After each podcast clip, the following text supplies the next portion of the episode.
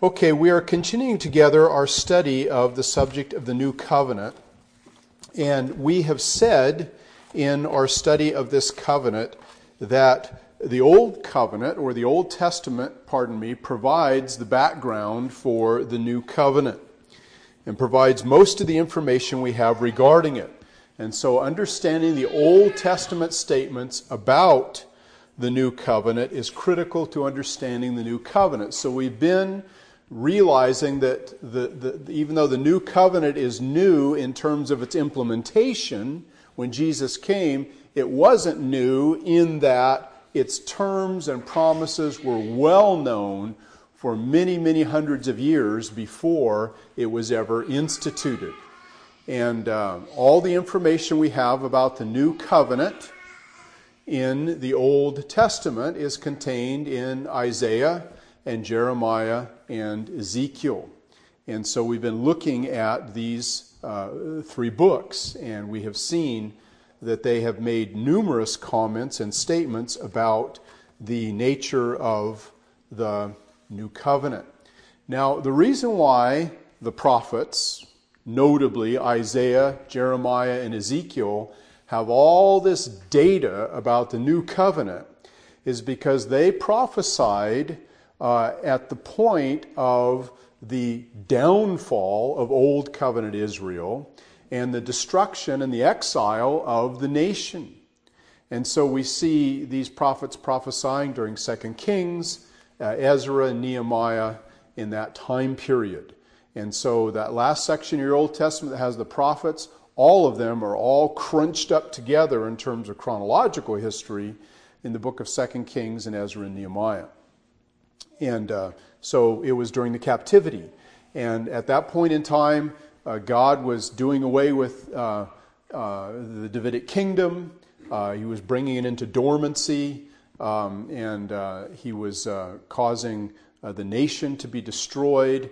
And the people were at this very low state of depression. There was questions about the Davidic covenant and whether it was going to be kept or not. And so the prophets began to give these exiled people hope. And the hope was is that even though the tree of Israel had been cut down, out of that stump, out of that root, was going to spring forth a stem of Jesse.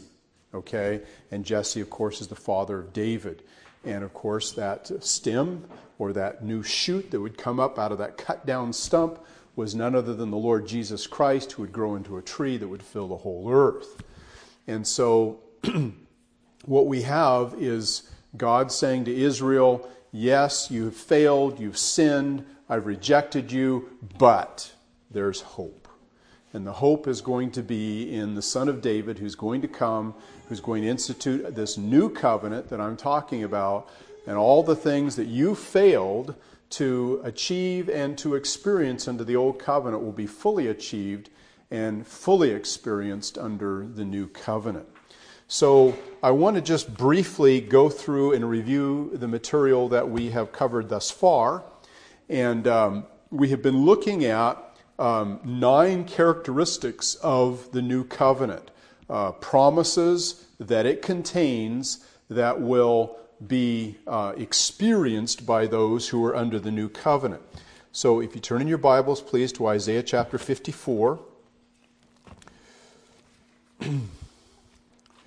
Isaiah chapter 54, verses 9 and 10, we saw, first of all, that the first promise that God makes um, with reference to the new covenant is that he's going to be at peace with his people. Isaiah 54, 9 and 10, he says, For this is as the waters of Noah unto me.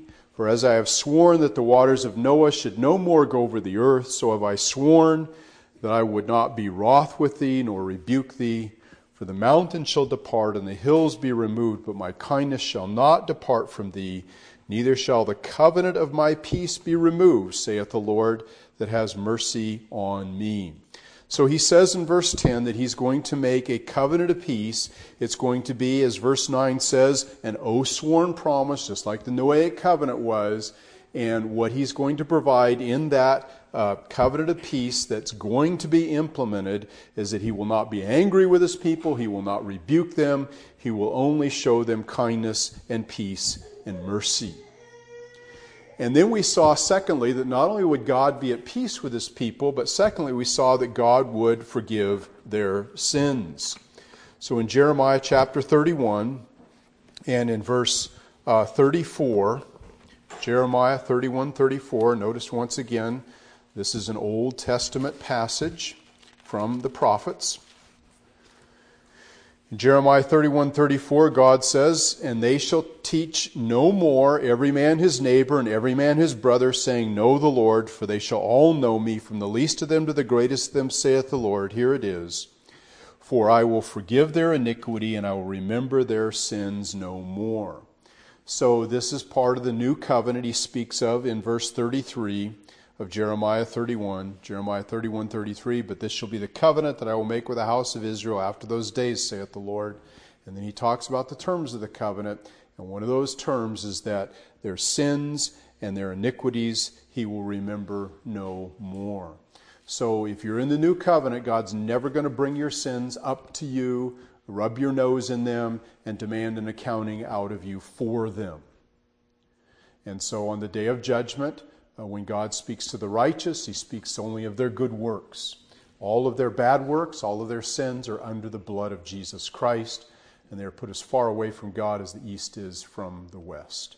They were called to account in Jesus, and therefore they will not be called to account in us.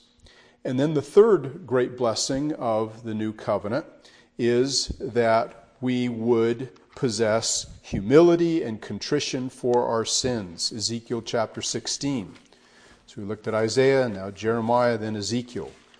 Ezekiel chapter 16, verses 60 to 63. One might think that if God is going to be at peace with his people and not be angry with them and not rebuke them, and God is going to remember their sins and iniquities no more, that the temptation would be, well, if all my sins are forgiven and none of my sins are going to be brought up on the day of judgment, then I can just sin up a whole bunch and no consequences, right?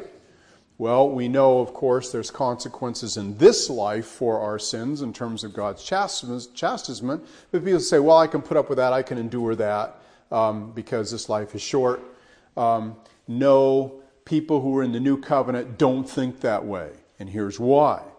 In Ezekiel chapter 16, and in verse uh, 60, he says, Nevertheless, I will remember my covenant with thee in the days of thy youth, and I will establish unto thee an everlasting covenant. And of course, this everlasting covenant is the new covenant. Then, having been under this everlasting or this new covenant, then thou shalt remember thy ways and be ashamed when thou shalt receive thy sisters thine elder and thy younger, and I will give them unto thee for daughters, but not by thy covenant. And I will establish my covenant with thee, that thou shalt know that I am the Lord, that thou mayest remember and be confounded, and never open thy mouth any more because of thy shame, when I am pacified towards thee for all that thou hast done, saith the Lord God. So, in the new covenant, for example, we celebrate the Lord's Supper and we see the broken body and the shed blood of the Lord Jesus. What does that remind us of? Well, part of what it reminds us of is our sins that, in, that, that, that caused him to have to go through that in order for him to be, um, in order for us to be saved by him. And so, uh, those who are in the new covenant are of a humble and a contrite spirit. They are not of a cocky and a complacent uh, and a presumptuous spirit. And so when he says here, in verse 62, I will establish my covenant with thee, and thou shalt know that I am the Lord. They shall all know the Lord, right? Uh, he says regarding us, and as we look back on our past life and our past sins, uh, it won't be an attitude of cockiness, but rather it will be an attitude of humility. So, one of the marks of those that are in the new covenant is that they're very humble and contrite about their sins, and their disposition and attitude is, I'm ashamed of what I've done in the past, I sure don't want to do it anymore. And then the fourth thing we saw about the new covenant is that it results in regeneration. And Ezekiel 36, Ezekiel chapter 36, verses 25 and 26. This also goes with our memory verse today, uh, Ezekiel 11, verses 19 and 20. Both of these passages are very parallel, they virtually repeat themselves with some minor differences. So, Ezekiel 36, uh, verse 25 and 26, he says, Then will I sprinkle clean water upon you, and you shall be clean. From all your filthiness and all your idols will I cleanse you. That's good news. A new heart also will I give you, and a new spirit will I put within you, and I will take away the stony heart out of the, your flesh, and I will give you a heart of flesh. So this idea of taking out the stony heart of our flesh and giving us a heart of flesh is regeneration. And one of the great promises of the new covenant is that God will transform our nature. And, um, you know, your nature is, is the dominating, controlling uh, principle of, of your life, of your being. And so, what he says here is that he will give us a new heart and he will take away the stony heart out of our flesh. Now, what this should help us to realize is that we don't have two natures, okay? There's a certain a school of sanctification that teaches that we have an old nature and a new nature at the same time. This old nature, this new nature, are fighting with each other, and um, you know the one that you feed the most wins. You've heard that nonsense. Okay, we're not both an old man and a new man at the same time. The old man was crucified and buried. And we were resurrected to be a new man in Christ. And so we don't have two natures. We are uh, always have one nature, either an old nature or a new nature, but never both at the same time. Um, Christ is unique in that he has both a human nature and a divine nature at the same time. Okay? Um, but those are, uh, one, you know, result in, in, in, a single personality, nevertheless. So we're not two persons, we're one person. What we have is the new nature and the flesh. Okay? And so the flesh is that which wars against the new nature. And so we don't have an old nature and a new nature. We have a new nature. We had an old nature and the flesh, and now we have the new nature and the flesh. Okay? So that's the biblical um, um, psychology that. Uh, we, we, we deal with. So, what he's saying here is he's going to take out our old nature and give us a new nature. And then, of course, he's going to give us the gift of the Holy Spirit. That's the fifth blessing of the new covenant is the gift of the Holy Spirit. And that's in verse 27 of Ezekiel 36. Notice he says, And I will put my spirit within you and cause you to walk in my statutes, and you shall keep my judgments and do them. And that's how you know that somebody has the gift of the Holy Spirit. Not that they've spoken in tongues, okay, but that, as it says in verse 37, they, they walk in my statutes and keep my judgments. That doesn't mean they do it perfectly, but it does mean that's the dominating characteristic of their life. And so when we have the regenerate heart, when we have the Holy Spirit indwelling us, um, uh, then we have um, uh, a new pattern of behavior and a new pattern of obedience. And then the sixth blessing of the new covenant is that we enjoy personal communion with God. We enjoy personal communion with God. Now, you're in Ezekiel. Turn back to chapter 34. In Ezekiel 34, verses 25 to 31, Ezekiel 34 25, God says, And I will make with them a covenant of peace. There's our new covenant again, something yet in the future. And will cause the evil beast to cease out of the land, and they shall dwell safely in the wilderness and sleep in the woods. Now, you recall that one of the things that we said about this old covenant language is that the prophets sometimes describe the spiritual blessings of the new covenant and the age to come in terms of the existing institutions of their day, in terms of the notable persons and events of the national life of Israel, and in terms of the blessings that they understood that were offered them under the old covenant. And so we often see things like huge uh, agricultural prosperity, uh, freedom from enemies around, and uh, the rule and reign of David as being descriptive of new covenant blessings and experiences. And so, as we read these things, we have to understand that um, he's um, helping them to understand things in language and terms that they can grasp. And so, uh, David here is representative of Jesus. Um, Zion represents the church. Um, deliverance from warfare with surrounding nations speaks of our deliverance ultimately from the world and the flesh and the devil and these types of things. Okay? So we don't want to over literalize the things that are said here. So notice um, what he says here um, in verse 25 And I will make them a covenant of peace, and will cause the evil beast to cease out of the land, and they shall dwell safely in the wilderness and sleep in the woods. And this also, of course, could be descriptive of the new heavens and the new earth. And I will make them and the places around about my hill a blessing, and I will cause the shower to come down in the season, and there shall be showers of blessing. And the tree of the field shall yield her fruit, and the earth shall yield her increase, and they shall be safe in their land, and shall know that I am the Lord, when I have broken the bands of their yoke, and delivered them out of the hands of those that served themselves of them, notably Satan, of course. And they shall no more be a prey to the heathen, neither shall the beasts of the land devour them, but they shall dwell safely, and none shall make them afraid. Also be delivered from the world. And I will raise up for them a plant of renown, and they shall be no more consumed with hunger in the land, neither bear the shame of the heathen any more. And they shall know that I, the Lord their God, am with them, and that they, even the house of Israel, are my people, saith the Lord God. And ye are my flock, the flock of my pasture are men, and I am your God.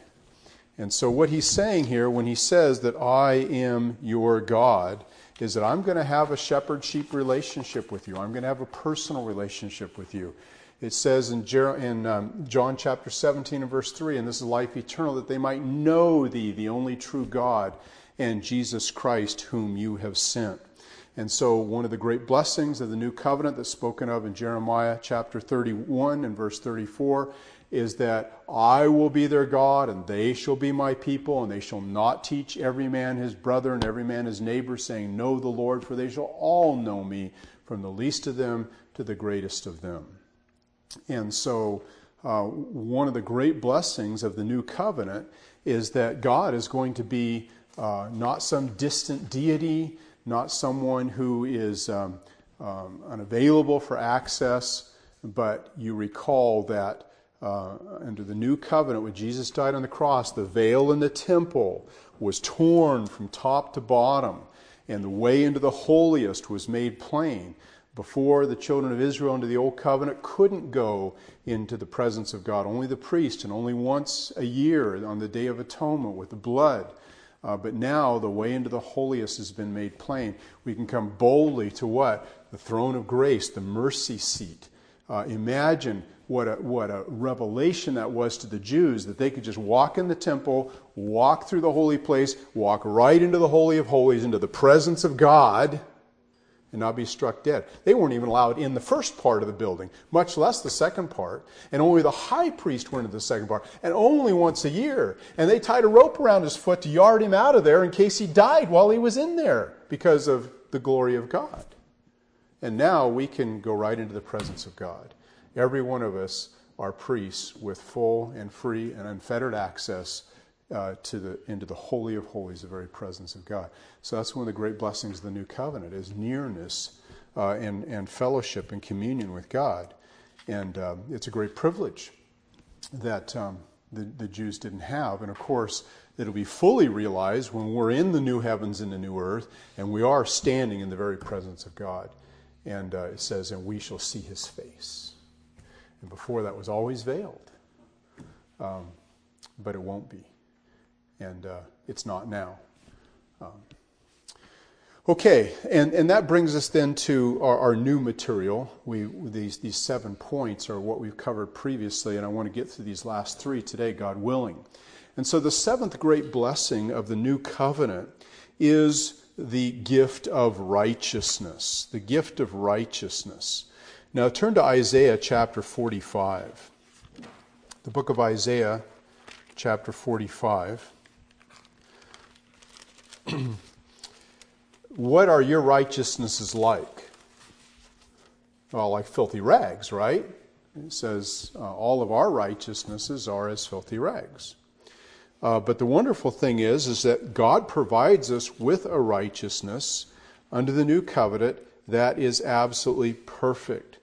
And so in Isaiah 45, verse 23, God says, Isaiah 45, 23, I have sworn by myself. Now, whenever you run across God swearing, you remember that's the sign of a covenant, right? A covenant is an oath sworn promise.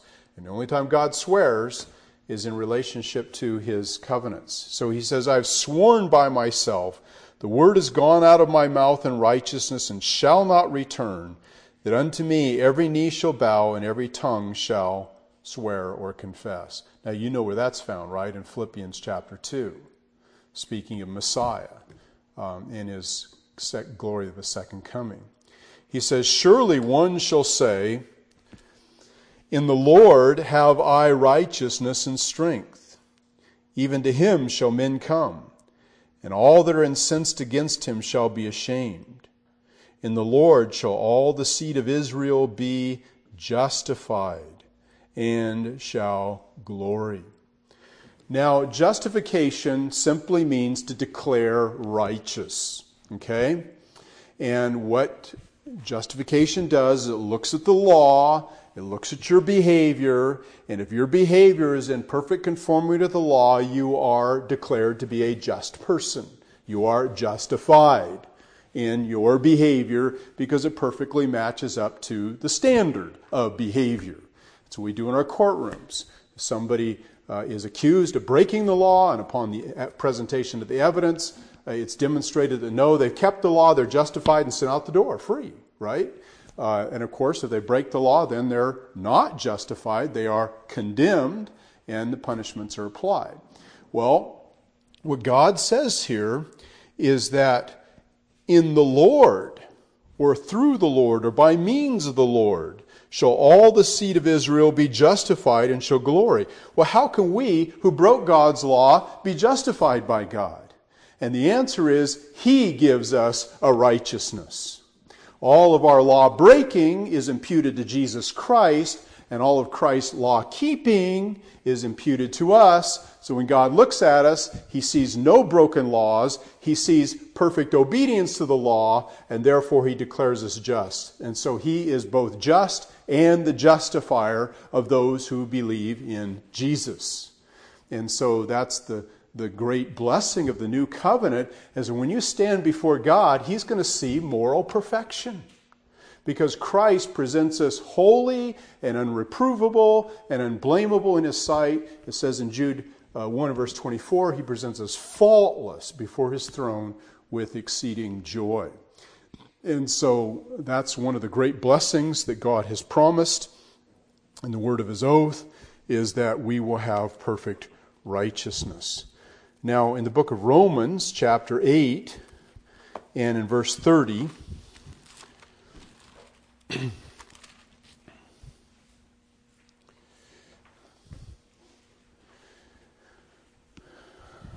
we have seen that God said, In the Lord shall all the seed of Israel be justified.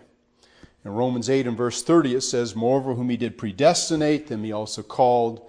Whom he called, them he also justified. And whom he justified, them he also glorified. So we see God does it all, right?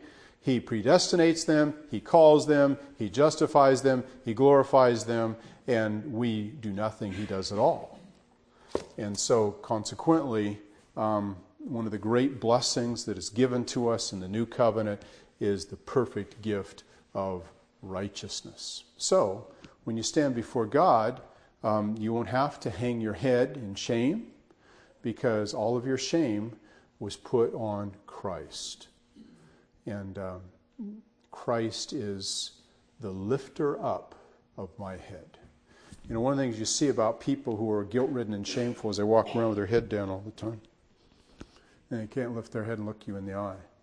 Imagine standing before God. You to be able to lift up your head and look him in the eye?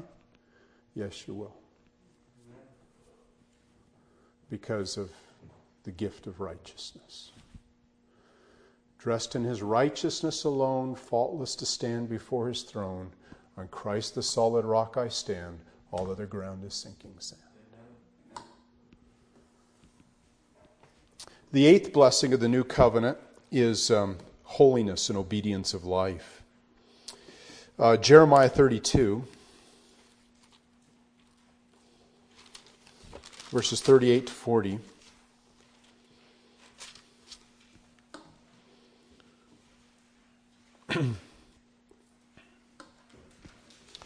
Jeremiah 32, 38. God says in verse 38, And they shall be my people, and I will be their God. You recognize that language. And I will give them one heart and one way, that they may fear me forever, for the good of them and their children after them. And I will make an everlasting covenant with them, that I will not turn away from them to do them good, but I will put my fear in their hearts that they shall not depart from me. And of course, that's our memory verse for today. You recognize that. Okay? So, one of the great blessings of the new covenant, as verse 40 says, is that God will always do us good. And we know Romans 8:28 says what? And we know that all things work together for good to them who love the Lord, to those who are the called according to his purpose. And his purpose is that we would be conformed to the image of Christ. It's all the blessing contained. I mean, Romans 8.28 is a result of the new covenant. Okay? That's where it came from. It came right from here. And so when Paul writes Romans 8:28, we know that all things work together for good to them who love the Lord. It's right here. I will not turn away from them to do them good, verse 40. But I will put my fear in their hearts that they shall not depart from me. Why can't you turn away from the Lord? Why can't you? You can't, can you? You've been tempted to. You do for a little while sometimes, but then you go right back. Why? Because you're afraid. You fear God, you fear hell, you fear apostasy. Where'd that fear come from? You look at the people around you as unsaved, are they afraid of that stuff? They laugh about it. But God put his fear in our hearts so that we would not as it says in verse 40, depart from him. And that's part of the preservation that we enjoy uh, in Jude uh, 1 and verse 1. We've been talking about uh, the marks of those to whom Jude is writing. They're called, they're sanctified, and they're preserved. And we're going to be looking at preservation next Sunday night, God willing. This tonight will be sanctification. But um, this, is, this is how we're preserved is God puts his fear in our hearts that we don't depart from him. And then the ninth and final blessing of the new covenant is um, preservation and perseverance. And of course, this is verse 40 as well. Not only holiness and obedience of life, but preservation and perseverance. God says in verse 40, I will not turn away from them to do them good. And there's the perseverance I will put my fear in their hearts that they shall not depart from me. And so, he which hath begun a good work in us will continue to perform it until the day of Jesus Christ. And so, we'll have holiness and obedience of life in our memory verse today. God says, And I will give them one heart, and uh, I will put a new spirit within you, and I will take uh, the stony heart out of your flesh and give you a heart of flesh. Why? That you may walk in my statutes and keep mine ordinances and do them. Okay? So that's one of the great blessings of the new covenant is that God will preserve us and therefore we will persevere and we will not apostatize. And so it's the sacrifice and shed blood of Jesus that purchased for us and provided all these gifts to us and made them all possible. Um, in Isaiah 42, Isaiah chapter 42 and verse 1.